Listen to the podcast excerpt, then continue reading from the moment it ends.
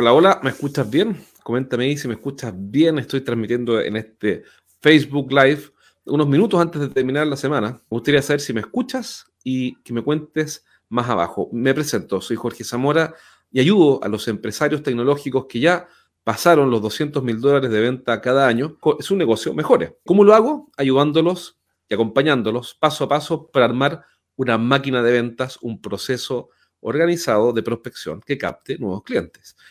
Ahora, ¿por qué el título de este post es sobre el problema que tiene la gente inteligente?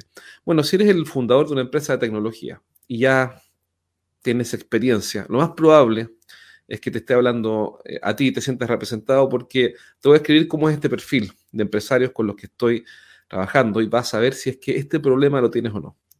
Y el problema se trata de lo siguiente. Como son en general estos emprendedores, eh, personas súper bien calificadas, que saben muy bien cómo agregar valor y desarrollar soluciones para clientes, entonces enfrentan el problema de que son muy buenos para hacer muchas cosas. Y eso es un problema. Ser muy inteligente, como en el caso tuyo que estás viendo este programa, eh, es difícil porque puedes hacer muchas cosas. Y cuando puedes hacer muchas cosas, en tu página web vas a poner trescientas soluciones. Y cuando te acercas a un cliente, te sirven todo tipo de clientes, desde eh, empresas de gobierno o del Estado, mejor dicho, eh, mineras, constructoras, eh, hospitales, clínicas, empresas de logística, de servicio, etcétera. Y eso hace que vender sea muy difícil, y ahí está el problema. Si no fueras tan creativo y tan ingenioso, entonces podrías ofrecer menos cosas, porque podrías resolver menos problemas. Por eso digo que para los emprendedores y empresarios de empresas de tecnología, ser inteligentes, que es una de sus características, es un problema. Porque tienen que administrar el exceso, no la escasez. Es decir, cuando se trata de resolver un problema, lo pueden resolver de muchas maneras, para muchos tipos de clientes y en varias profundidades, desde soluciones más básicas, otras intermedias y otras más complejas, hasta inteligencia artificial. Entonces, ¿cuál es el gran, gran desafío? Es especializarse en menos. Entonces, siempre ayudo a estos empresarios a que empaqueten o, comillas, paqueticen las soluciones que tienen y comiencen por un segmento de mercado. Es decir, en vez de ofrecerles, por ejemplo, mejor reportería a todo tipo de empresas, lo que hacemos es concentrarnos en un tipo de empresas con mejor reportería. O si desarrollas software, lo que te conviene no es desarrollar software para todo tipo de empresas, sino que comenzar con un tipo de empresa. Voy a suponer, podrías especializarte en puertos. Estoy inventando. Supongamos que fuera interesante para ti.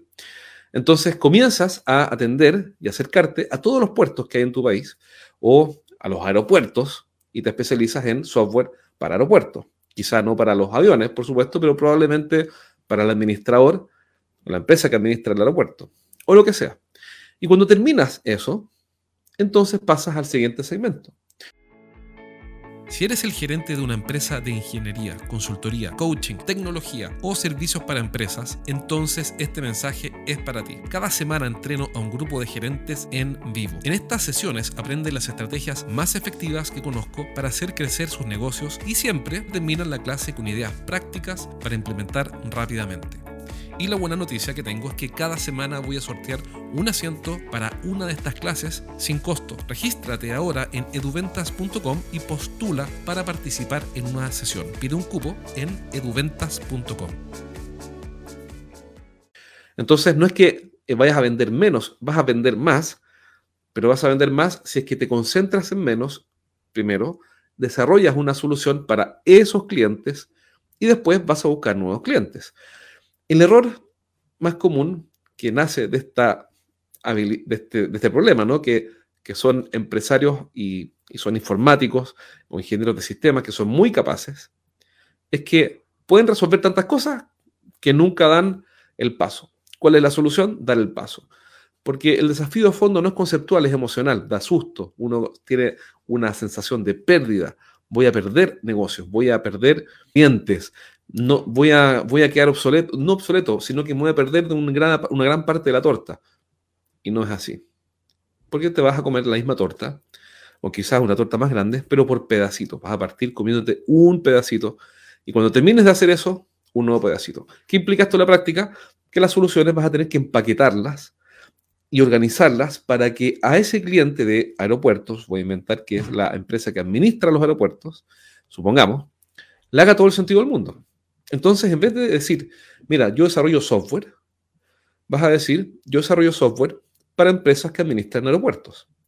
Y la forma de presentar tu servicio y tu producto, o lo que sea, va a ser customizado para aeropuertos. Obviamente, esto demanda que vas a tener que investigar y vas a tener que entender muy bien cómo es el mundo, qué problemas eh, enfrenta el gerente de la empresa administradora de los aeropuertos, en este caso ficticio. Y cuando ya has trabajado ya con dos o tres, ¿qué es lo que va a ocurrir? Es que ya vas a conocer muy bien cuál es el mundo del gerente que administra un aeropuerto, sea operaciones, mantenimiento, lo que sea. O si fueran bancos, lo mismo. Y si fueran tiendas de retail, lo misma cosa. Si fueran constructoras o lo que sea. Entonces, eh, vas a ganar si te defines y empaquetas, empacas o le haces un packaging a tus servicios.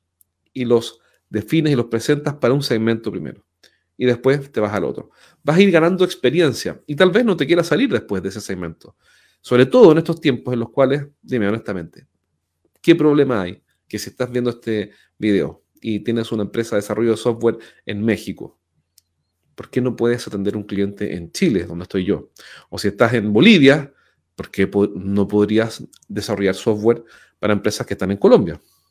Es exactamente lo mismo. Eh, con lo que ha ocurrido, que no vale la pena que lo empiece a explicar, todos sabemos lo que ocurrió, viajamos en el tiempo al futuro y lo que ocurre es que, lo que sucede es que tus clientes ya no están en Chile, en Colombia, en Bolivia o en México, están en la red. Por ende, si te faltaran clientes, voy a inventar aeropuertos, bueno, puedes seguir con los aeropuertos del país vecino o de un país donde conozcas gente, pero puedes partir, si es que primero trabajas con los administradores de los aeropuertos de tu país, después te vas al de Colombia, después te vas al de México, y así puedes ir abarcando muchos más aeropuertos, especializándote en una solución.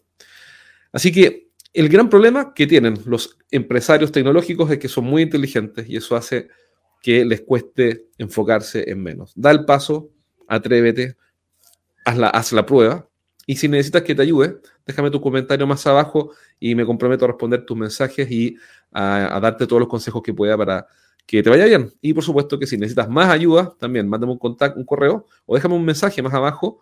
O contáctame, manda un mensaje también por la página de Facebook. Así que espero que estos consejos prácticos te hayan servido. Yo sé que no es fácil y que va a haber temor, pero por lo menos dale una vuelta, piénsalo y déjame tus comentarios más abajo para darte feedback. Un abrazo, nos vemos pronto, cuídate. Chao, chao.